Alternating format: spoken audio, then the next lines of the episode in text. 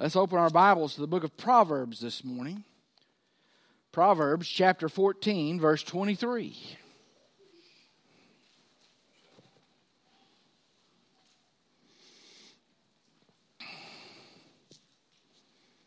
Solomon, the writer of Proverbs, has something to say to us as we celebrate Labor Day. Proverbs 14, verse 23 says this. I want you to listen to it. In all labor there is profit. In all labor there is profit, but idle chatter leads only to poverty. Let's pray. Father, thank you so much for today. Thank you for allowing us to be here. It's by your grace we are here. You've made this appointment with us. We're not here by chance or happenstance. You wanted to meet with us. Thank you, we live in a free country that we can do that. And thank you for those who, even now, are defending our freedom on foreign soil around the world. And Father, be with our missionaries who are helping to spread your word, the word, the good news about Jesus Christ. And Lord, they're all over the world, many in dangerous places, even having to hide. And Father, be with our Christian brothers and sisters we won't meet this side of heaven who are persecuted simply for the name of Jesus. We thank you for our blessings. Let us not forget them. And as we leave this place, let us go forth knowing we have met with you and we've been obedient to your word. These things I pray in Christ's name. Amen. I want to look this morning at the profit of labor. Uh, when I graduated high school and I'd been called to uh, pastor, I went to Ouachita and and uh, began to do my schooling there. And and I don't have very much sympathy with kids who tell me they can't work and go to school. I worked full time, at least 50 hours a week, and took a full load and graduated in four years. So I don't have any sympathy. I don't have any sympathy. You know, Elizabeth tells me I shouldn't be so mean. I said, well, I am, so that's just my nature.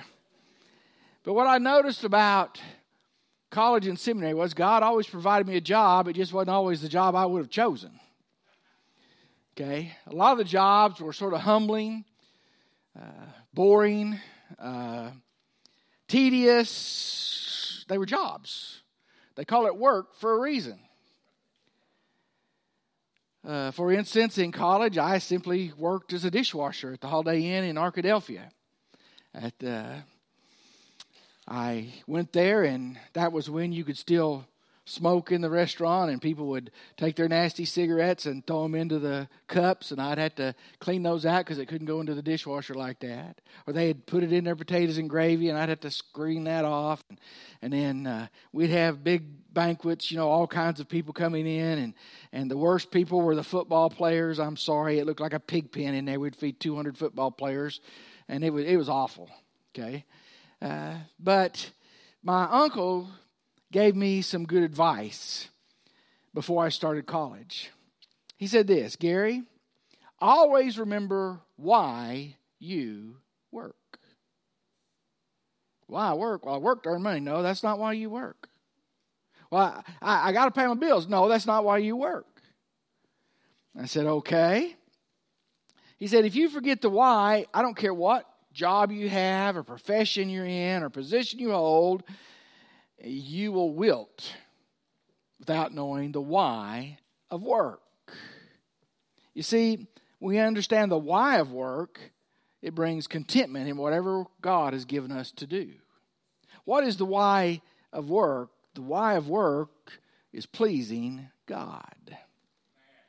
Do we understand that whatever we do, we work for the Lord? If you're a Christian, it doesn't matter what God has called you to do, you work for Him. The why of work is to please Him in what He's called you to do. Don't ever forget that, or you start to wilt and wherever you're at, and it becomes a drudgery rather than a joy. And so I want to look at the profit of labor this morning to remember some things about why we work in pleasing God. The first one is this we have profit because we provide for our families. We provide for our families. See, it's noble to do that. That, that is the noble part of work. It profits our families when we can provide for them through good, honest labor. It's, it's a good example for them that there's nothing wrong with a good job. I get rather disturbed when I talk to some people today and, and they have this idea that some kinds of work are beneath them. I have scrubbed toilets. I've cleaned up vomit from the drunks. Uh, I could keep going on, just some very unpleasant things, but it was a way for me to witness to a lost world. And we'll talk about that in a little bit. But what I understood was that's where God had for me at that point, and so it helped provide for my family and my needs. And we need to understand that. That's the noble part of work. You see, any legitimate job is honorable to God. Did you understand that? But the second thing is the negligent. 1 Timothy 5 8 talks about those who are negligent. But if anyone does not provide for his own, especially for those of his household, he is denied the faith and is worse than an unbeliever. See, one of the greatest blessings God gives us is the ability to work. God gives us the health to work. He gives us the jobs we have. He gives that so that we can provide for ourselves and for our families. And we should thank Him wherever we are, and it will change our work atmosphere. Do we understand? Oh, Brother Gary, you don't know where I work. No, I don't. There's some bad places to work. I understand that. I've worked in some of them. And there's some good places to work. I've worked in many of them. But the greatest blessing, one of them, is that we provide for our families. Now, men, I want you to perk up, not go to sleep, and turn me out. Yes, we provide for our families, but the greatest danger in providing for our families is that work becomes more important than our families.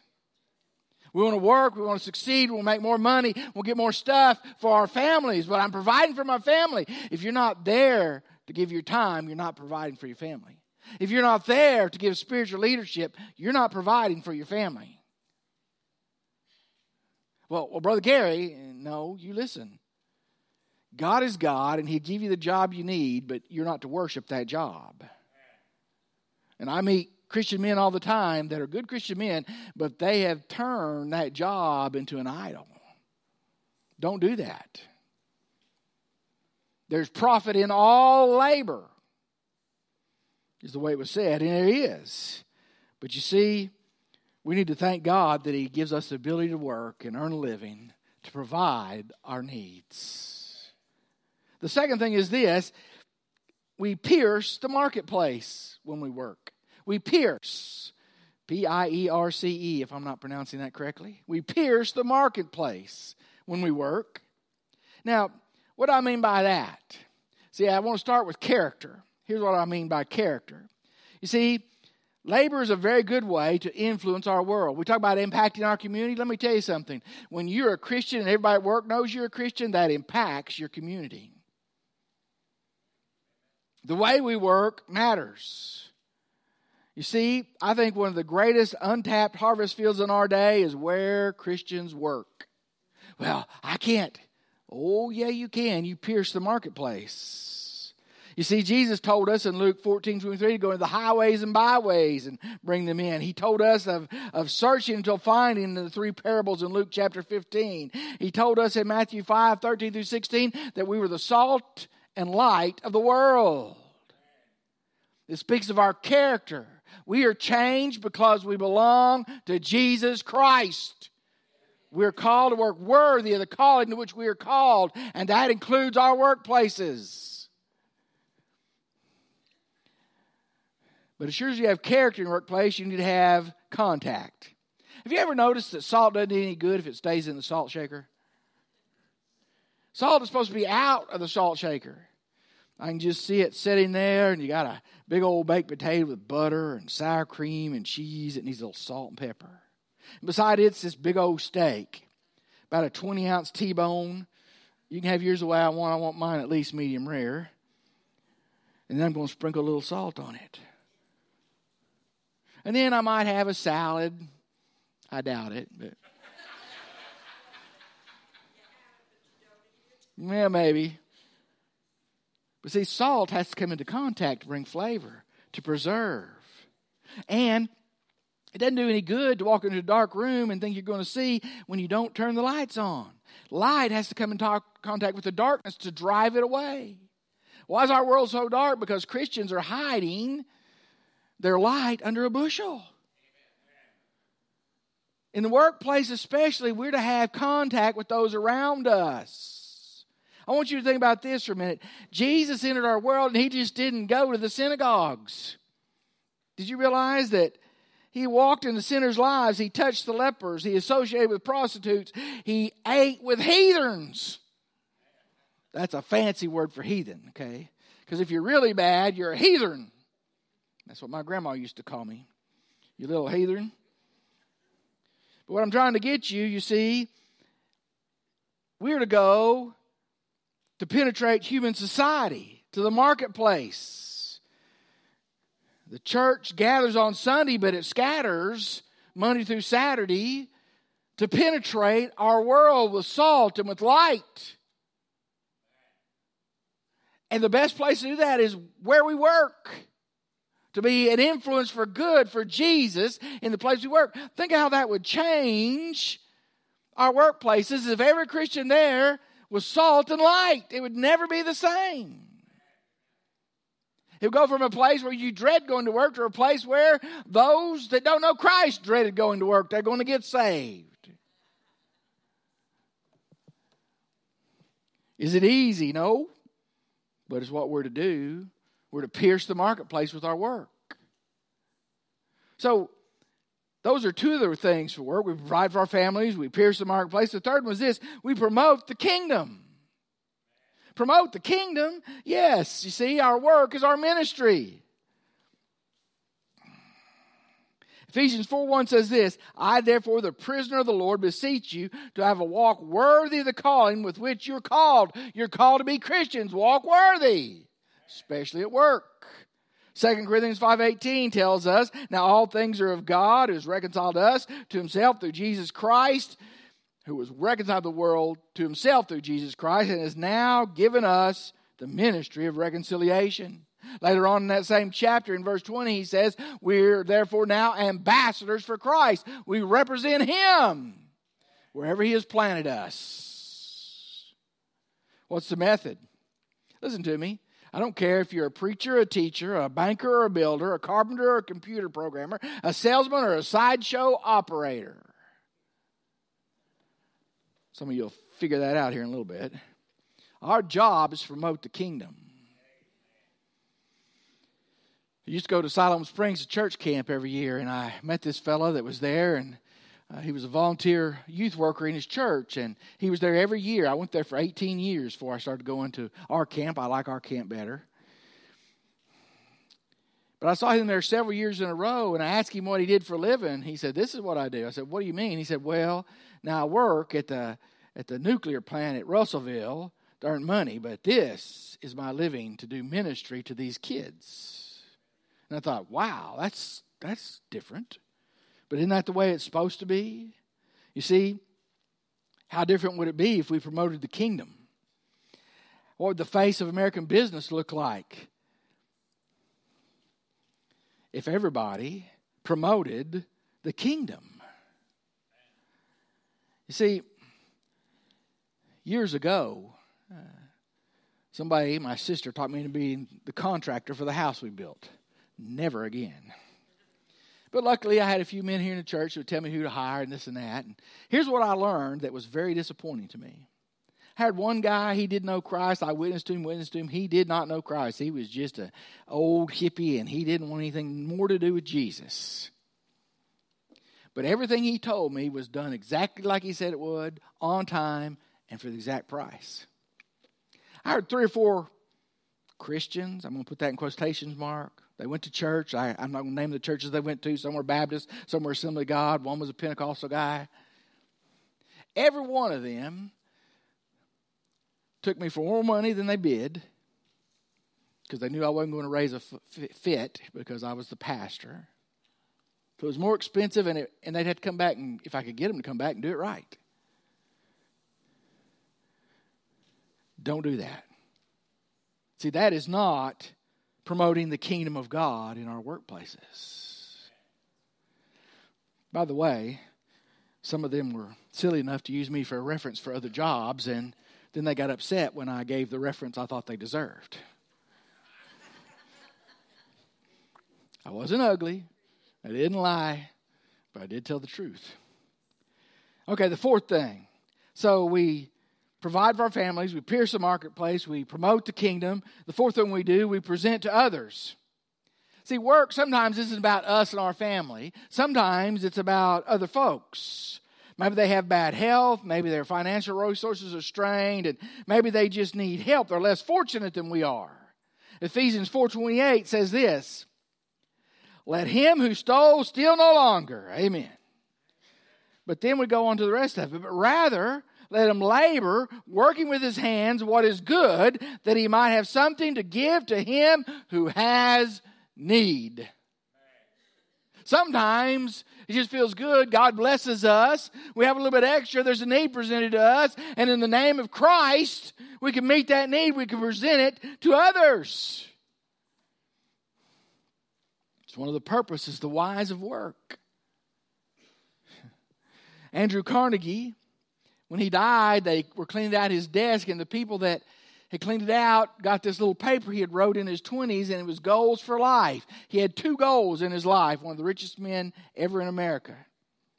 Here's what he said. He said, I want to spend the first half of my life accumulating as much money as I can. And he did. And I want to spend the second half of my life giving it all away. And he did. Money was not his God, work was not his God. He realized that God had gifted him to make money, and he gave it away to those people who had needs. the last thing is this number five we work to please the Lord. When we work, we please the Lord. You see, the why, the reason, I think I put the reason in there in your outline. If you remember way back in 1984, a movie came out called uh, Chariots of Fire. If you haven't watched that movie, you need to see it, some of you younger folks. It depicts the true life and the struggles of Harold Abrams and Eric Liddell. They were two men aiming for the 1924 Olympics trying to win a gold medal. But how they went about it was totally different. You see, Eric Liddell said this he said, God created me for a purpose. He was going to the mission work in China, and he eventually did that and died there on the field. But he said to his sister, who was complaining about him always running these track meets, he said, Do you not understand? Yes, I know I'm going to China. That's God's purpose. But he made me fast. And when I run, I feel his pleasure. Harold Abrams was trying to beat everybody. And at that time, you couldn't hire coaches, but he did. He used every trick in the book he could. It was coming time for the Olympics, and they scheduled Liddell's race on a Sunday, and he would not run. So he ran a different race that he wasn't supposed to be able to win the next day and won a gold medal. Abrams won a gold medal too, and at the end, one felt God's pleasure Liddell. Harold Abrams said this even after winning it. He said, I'm 24. I've never known contentment. I'm forever in pursuit and don't know what I'm chasing. He didn't run for God. And he was totally frustrated. Hmm. Our work, the reality of it is, is this it profits us, it pleases God. Colossians 3 23 and 24 say this Whatever you do, do it heartily as unto the Lord, and not as to men, knowing that from the Lord you will receive the reward of the inheritance, for you serve the Lord Christ. As your pastor, my encouragement to you wherever you work, remember why. Because it pleases God and be a Christian in your workplace because it pleases God. Would you bow your heads and close your eyes? See, when we remember work that it provides for our families, it pierces the workplace, it promotes the kingdom, it allows us to present to others what they need, and it pleases the Lord, then maybe we're frustrated because we're in the wrong place, or maybe we're in the place where God wants us, but we have not turned it over to Him. And some need to surrender your workplace and your work to Jesus this morning. Some can find no benefit in your work because you're frustrated, not just because of your work, because you don't have the peace of God in your life, because you've never accepted Jesus Christ publicly as your personal Lord and Savior. Some need to put your spiritual life and work here in this church by joining by letter or statement or baptism. Some need to come just thanking God that you have the health to work because I am constantly visiting folks who can no longer work, and they say, if I could just go back to work, I would feel so much better about myself and my family. Whatever decision you have this morning, I'm going to pray, then we're going to stand. I want you to come and surrender what God wants you to do. Don't worry about gathering things up. You're going to be out on time. Don't worry about uh, who's doing what, but just what you're supposed to do before the Lord today. Father, this is your time. It's holy time because you're here. You have your way with us. Father, let us make the decisions that need to be made publicly for Jesus Christ and for His glory. It's in His name that I pray. Amen.